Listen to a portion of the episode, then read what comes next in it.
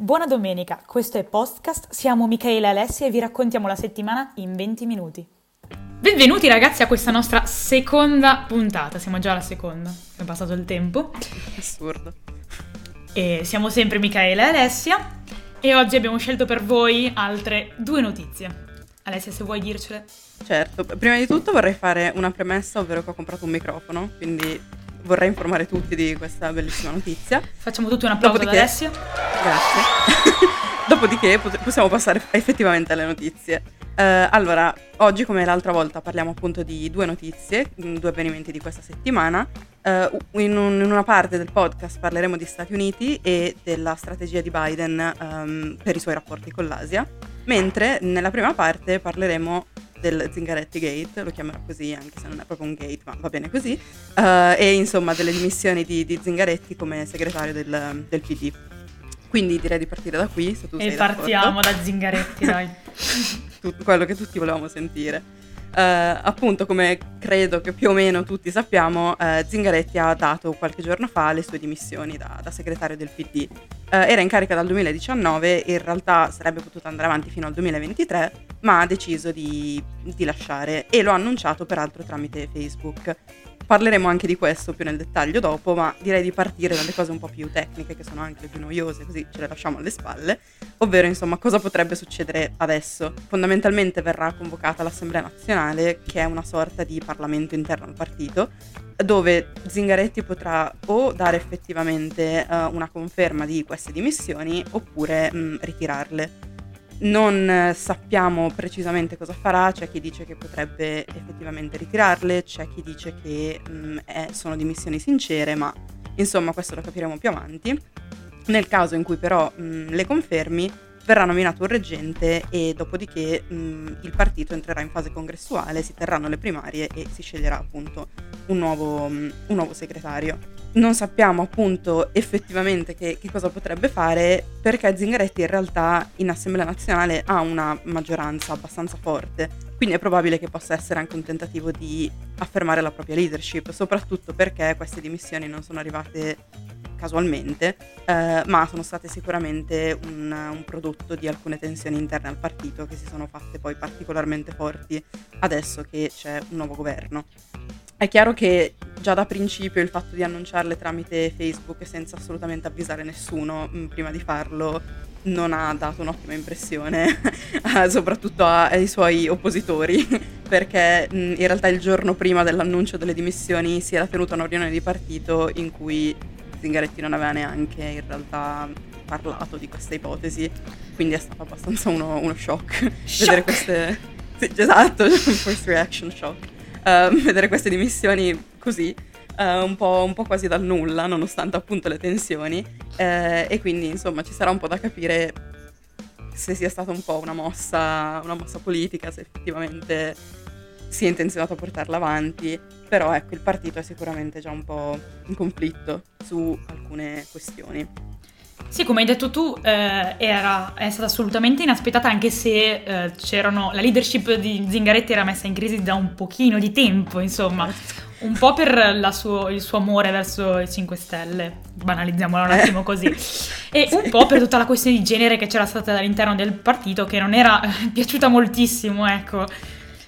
Esatto, no, infatti perché uno del, come hai menzionato anche tu, uno dei motivi principali è il rapporto con il Movimento 5 Stelle, perché fondamentalmente Zingaretti ha sempre seguito una linea che ha reso il partito abbastanza subalterno al movimento, perché durante tutto il governo comunque mh, la linea di Zingaretti è stata sempre quella di effettivamente avere una, una coalizione forte con il partito ma mh, senza mai prendere posizione mh, imponendo le proprie idee, diciamo. Però questo è abbastanza, potremmo dire, grave da parte dell'unico partito che in teoria sarebbe l'unico partito di sinistra in Parlamento rispetto ad un partito come il Movimento 5 Stelle che ha sempre una direzione politica abbastanza vaga, abbastanza incerta, non è mai troppo, diciamo, affidabile come partito, se lo vogliamo dire proprio molto semplicemente.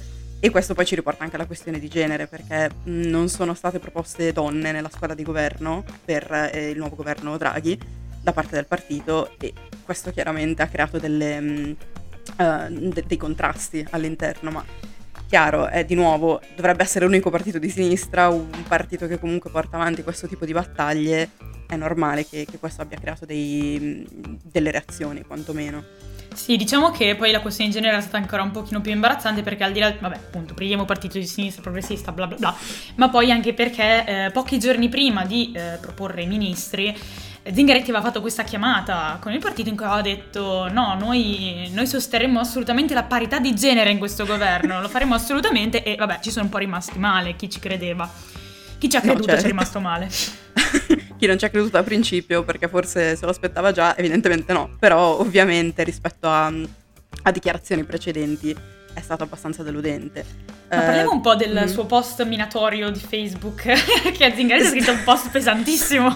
sì, infatti, perché cioè, queste sono le motivazioni, diciamo, concrete. Uh, quello che ha voluto mh, mm, sottolineare lui è stato come tutto il partito in questo momento pensi solo alle poltrone, agli, ai propri interessi, mentre in Italia c'è una nuova ondata, mentre ovviamente il popolo soffre e mh, mm, insomma è stato abbastanza anche forte, ha, cioè, ha avuto dei, dei toni abbastanza forti, ecco. Stavo cercando il post per citare esattamente la prima frase che mi aveva fatto non molto ridere, però mi aveva colpito. Diceva che lui si vergognava del Partito Democratico sì. che voleva solo le poltrone. Eh, ok, da 20 giorni, tra l'altro, si è segnato il giorno di inizio in cui si è iniziato a parlare solo delle poltrone, senza parlare solo di poltrone di primarie. Anche qua è interessante in realtà la questione delle primarie, perché mi ricordo che avevo seguito delle storie di Giulietta Pini, non so se l'ho già citata prima, se no ti direi sempre di Giulietta Pini, che diceva, ok, cosa facciamo adesso? Non si possono mh, fare delle primarie da un certo punto di vista, perché se non abbiamo mandato il popolo a votare perché c'è la pandemia ci mandano a quel paese se adesso facciamo le primarie per eleggere il segretario del partito. E quindi sarà interessante anche vedere come si muoveranno da questo punto di vista. Diciamo che come al solito purtroppo un problema di in realtà molti partiti in Italia, ma un, un problema storico della sinistra è il fatto che nessuno è mai d'accordo su nulla.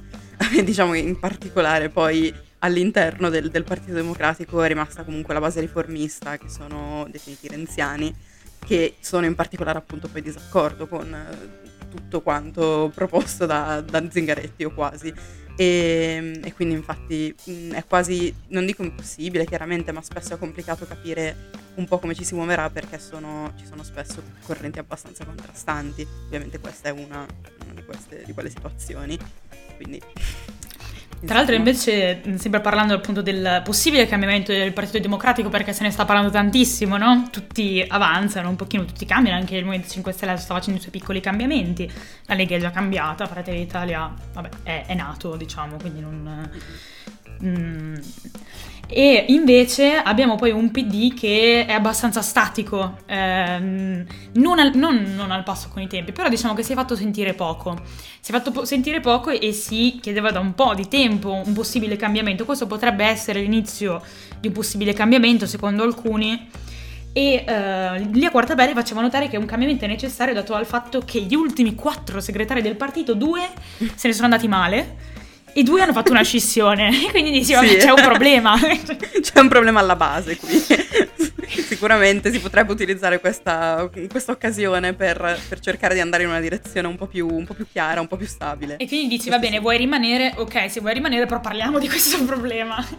sì, infatti, appunto, le, mh, tutti i contrasti che ci sono stati sono stati anche derivati dal fatto che uh, Zingaretti non ha parlato di dimissioni, però alcuni dei suoi oppositori hanno effettivamente affermato che o sarebbe cambiata la direzione del partito o sarebbe cambiato il segretario, quindi comunque non possiamo dire che la cosa era nell'aria appunto perché Zingaretti è uscito quasi dal nulla con questa dichiarazione, però mh, diciamo che da parte dell'opposizione c'è stata quasi una, un incitamento a o un cambiamento molto forte o una dimissione. In realtà peraltro Zingaretti aveva tenuto in considerazione mh, appunto un, un cambio di direzione del partito, voleva inaugurare un congresso tematico chiedere agli elettori che cosa avrebbero preferito, insomma cercare di ridare un po' vita e di rimettere un po' al passo coi tempi il partito, ma evidentemente alla fine ha...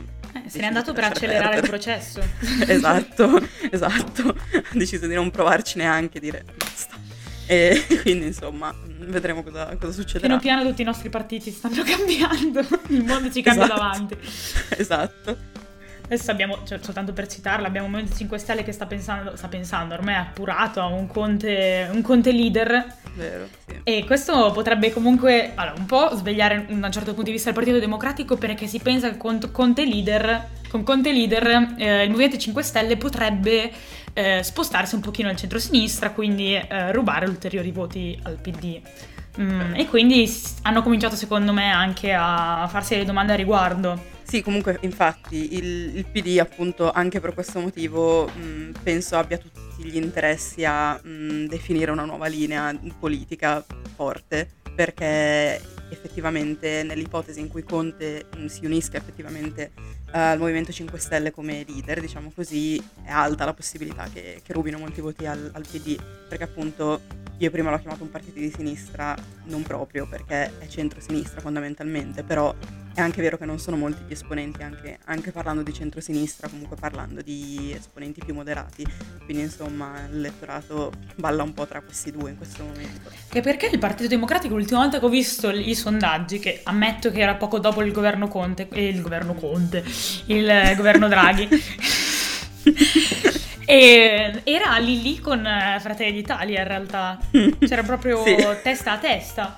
Infatti io, chiaro, non, non, esprimo preferenze politiche di nessun tipo, dico solo che spero per loro, se davvero vogliono tornare ad avere una rilevanza uh, di qualche tipo nel governo o comunque nella vita politica del paese, che decidano effettivamente che, che cosa fare andando avanti. Insomma. Forse Zingaretti ha fatto la cosa giusta per il partito, per il paese, chi lo sa. potrebbe, potrebbe, essere la svolta. Forse Renzi ha fatto la cosa giusta per il partito, per il paese. forse, forse, sì, forse, forse, aveva ragione Renzi dall'inizio. Forse, forse Renzi che tra l'altro ha ricevuto minacce al Senato, gli sono arrivati due, due pallottole ah, al Senato. Sì, è vero, è vero. Sono arrivati i messaggi di solidarietà un po' da tutti, anche perché è una cosa che prescinde dai colori politici, ecco. No, sì, questo tipo di cose chiaramente devono andare oltre, e... però diciamo che la situazione è tutto fuorché tranquilla sicuramente. Renzi forse a volte ha tirato un po' troppo la corda, chiaramente questo non giustifica una, un atto del genere, penso sia ovvio, um, sì. però è chiaro che le tensioni che ruotano, comunque che aleggiano intorno a Renzi, sono anche causa di forse tante manovre un po' forse efferate a volte, e, ehm, anche se chiaramente è un gesto condannabile, io non sono assolutamente d'accordo con quanto è successo. Alessia condanna. Condanno, sì, mi sembra, condanno due proiettili in una busta, mi sembra abbastanza normale. Ok, allora io lascerei il Partito Democratico Italiano e andrei nel Partito Democratico Americano Ok, vai, vai. scherzo, parliamo di Biden, signori. Eh, perché sono usciti i suoi piani per gestire un po' la situazione con l'Asia. E noi li sappiamo perché in realtà eh, Kurt Campbell, che è colui che mh, mm, gestirà rapporti diplomatici con l'Asia, li ha fatti sapere semplicemente. Mega top secret la cosa. E ehm, quest'uomo dovrà gestire il punto più basso dei rapporti diplomatici tra Cina e America dal 1979. Quindi diciamo che ha un po' di cose da fare Kurt Campbell e ha fatto un po' il suo piano. Allora, secondo, è partito, lo dico adesso brevemente, poi approfondiamo, è partito dicendo che bisogna un attimo rinnovarsi dal punto di vista militare, perché le tecnologie cinesi, la Cina investe tantissimo nel in campo militare, soprattutto con tecnologie nuove, innovative, e poi ci sono gli americani che hanno queste portaerei mm, lente, costose, e quindi dice, ok, bisogna rinnovare il punto di vista militare in modo tale che possa essere un deterrente per futuri attacchi della Cina. Ma il punto secondo me più importante, perché poi sarà necessario fare un paragone con Trump, riguarda le alleanze. Secondo Campbell è necessario restaurare delle alleanze sia con i paesi asiatici che in realtà con mm, anche i paesi occidentali, ok? Pensiamo all'Europa, all'Unione Europea. E infine, insieme a questi alleati tutti contenti, cercheranno di persuadere la Cina a fargli vedere quanto è bello eh, trattare a livello commerciale un, un clima pacifico e con delle regole ben precise. Questo è un po' il piano in generale. E um, adesso ne parliamo un pochino più approfonditamente. Alessia, mi sembra che sia necessario qua un bel um, recap con, diciamo, confrontandolo con cosa era successo con Trump. Prima è uscito Beh, questo certo. Trump. Trump. E- Beh, perché mh, è, è chiaro che la situazione in questo momento è molto differente rispetto a tutte le politiche di Trump, perché come sappiamo Trump in generale eh, è stato sempre molto aggressivo, in particolare lo è stato con la Cina, perché insomma la sua opinione sulla Cina era molto chiara, non è mai stata positiva e tutte le sue, le sue politiche sono sempre state molto dirette, molto aggressive, sicuramente forse poco improntate alla collaborazione quanto improntate al- allo schiacciare effettivamente la Cina. Biden non ha esattamente lo stesso piano. Allora, diciamo che eh, allora ho visto una live, parto da questo, da questo preambolo che vi consiglio di vedere tra Francesco Costa, perché quando si parla di America, anche questo articolo da dove l'ho tirato fuori, è sempre Francesco Costa che fa Ovvio. queste cose, e Giada Mesetti, che è l'autrice di un libro molto bello eh, che parla della Cina, e fatto sta che si erano messi a parlare di Cina e America, benissimo. E Francesco Costa diceva giustamente, secondo me, allora, eh, chiamiamoli i pre... cioè il... um, quello che si può attribuire positivamente a Trump, ok, in questa questione è di aver messo sul tavolo i problemi che c'erano con la Cina, nel senso che questi problemi ci sono sempre stati, non è che prima di Trump eh, la Cina era best friend dell'America, Eh, li ha messi sul tavolo e poi si è messo a fare questa guerra dei dazi. La guerra dei dazi ha fatto male a entrambe, ha fatto male sia alla Cina che all'America e non è servita molto perché il, il deficit tra Cina e America non è diminuito durante la guerra dei dazi, è aumentato, quindi vuol dire che non è stata molto utile. E lui diceva, dove è stato il problema? Il problema stava nel fatto che Trump ha fatto tutto questo da solo. Nell'Asia, ok, intorno all'Asia, la Cina non è che ha così tanti amici. Il Giappone e la Cina hanno un sacco di problemi per le isole Senkaku, che sono tre isolettine minuscole di cui discutono da anni, ok? Oppure con la Corea del Sud, questi sono tutti alleati. Alleati che se vuoi fare una guerra con la Cina devi portarti la tua parte. Trump non l'ha fatto. Ok, li ha trattati peggio che mai. E la stessa cosa ha fatto con l'Unione Europea. Quindi si è fatto un po'. mm, ha raso un po' tutte le sue amicizie le ha chiuse, ma Trump voleva rimanere da solo. E questo, come abbiamo detto già un po' di volte, si è sentito dire cosa ha fatto. Ha portato la Cina a. Ok, dall'altra parte mi trattano male. Ha portato la Cina a essere vista. un- a non essere vista, perché poi c'è stato il coronavirus. In realtà non è stata vista meglio. La Cina è stata bullizzata tantissimo. Hanno anche avuto le loro mm, buone ragioni. E. Però ha portato la Cina a cercare di occupare il posto internazionale che aveva l'America. E questo è stato un, un profondo errore, secondo gli analisti, perché questa guerra non si può combattere da sola. Adesso chiamiamola guerra. Comunque, questo conflitto, se l'America vuole combatterlo, non può combattere da solo, anche perché. mm, Diciamo che l'ansia della Cina ce l'ha l'America, ok? Mm, all'Unione Ma- Europea conviene fare accordi con chi gli conviene di più. No, certo, ma infatti come hai detto tu, paradossalmente, ehm, appunto, la politica di Trump è stata più aggressiva, ma questo non vuol dire che sia stata assolutamente negativa, perché se ha fatto appunto l'errore di voler fare tutto da solo, perché comunque Trump aveva molto forte questo sentimento uno- degli Stati Uniti che possono fare tutto da soli, ehm, non ha comunque sbagliato a finalmente tirare fuori dei problemi che erano lì da tantissimo tempo, comunque a mettere sul tavolo in modo più chiaro eh, tutte le problematiche, tutte, eh, tutti i problemi che avevano che, di cui non si parlava mai perché si cercava comunque di tenere un approccio un po' più diplomatico. Infatti durante la presidenza Obama è sempre stata la, diploma- la diplomazia mh, la chiave di questi rapporti, però mh, è chiaro che sulle questioni più spinose forse la diplomazia ha potuto fare poco, quindi paradossalmente Trump ha anche un merito in questo senso, nel senso che adesso Biden può puntare ovviamente un po' di più sulla diplomazia, su rapporti un po' più morbidi, meno aggressivi, però ha anche il vantaggio di avere dalla sua quanto fatto da Trump prima, se non tanto appunto da solo, senza alleati e quant'altro, ma sull'aver tirato fuori le questioni più, più importanti, più faticose, ecco. Allora, è molto probabile che Biden cambierà i toni, ma è molto improbabile che Biden cambierà le politiche. Nel senso che se, se lui deve un po' scegliere, cioè da quando è arrivato al potere, potere, doveva scegliere se essere accomodante come il governo Obama o se essere un pochino più aggressivo come Trump. Arrivato a questo punto è molto più probabile che penda verso l'aggressività, rinnegando delle politiche stesso, mh, di cui lui stesso ha fatto parte, perché il governo Obama, ricordiamocelo, Biden c'era. Biden c'era, lui c'era. E, ehm, e secondo me è molto interessante. Allora, Obama era accomodante, ma dal cer- dallo stesso tempo, vedete che non riesco a parlare, allo stesso tempo faceva accordi commerciali con tutti i paesi intorno alla Cina, escludendo un pochino la Cina. Quindi ha fatto un po'. mm, è riuscito, diciamo, a prendere quello che dicevano gli analisti, quindi fare rapporti con quelli che odiano un pochino la Cina, ma che si trovano in Asia, si trovano schiacciati un pochino in questo conflitto. E secondo me, e poi mi taccio e lascio parlare Alessia, un'altra cosa molto interessante è il cambio di rotta che c'è stato tra gli anni 90 e 2000 perché gli anni 90-2000 sono stati caratterizzati da un grande entusiasmo. allora, come trattiamo con la Cina? Coinvolgiamola, dai! Facciamola diventare come noi occidentali, facciamola, coinvolgiamola nei trattati commerciali. E eh, così magari ci apre i mercati. La cosa più lampante che hanno fatto a questo punto di vista è stata aggiungerla all'Organizzazione Mondiale del Commercio. E vabbè, questa cosa boh, non so se ha funzionato o no in realtà. Vabbè, ci ha portato dove siamo oggi, insomma. no, ma infatti sicuramente un, um, cam- un cambiamento importante è proprio il cambio di approccio che c'è stato rispetto alla Cina, che prima era un po' solo vista come la fabbrica del mondo, manodopera a basso costo, mh, mm, un, comunque un paese che aveva a che fare ancora con problemi importanti come il problema della fame. È chiaro che un paese come gli Stati Uniti, dove sotto questo punto di vista il benessere era ovviamente molto più alto, tendessero un po' a mh, mm, vederla come neanche in realtà un concorrente così importante, perché effettivamente sì, era un po' diciamo una, un atteggiamento un po' più accondiscendente, insomma. E è chiaro che in questo senso la percezione è cambiata moltissimo, per ovviamente ovvi motivi, chiaramente. Però c'è, c'è stato un cambiamento molto molto forte in relativamente anche poco tempo.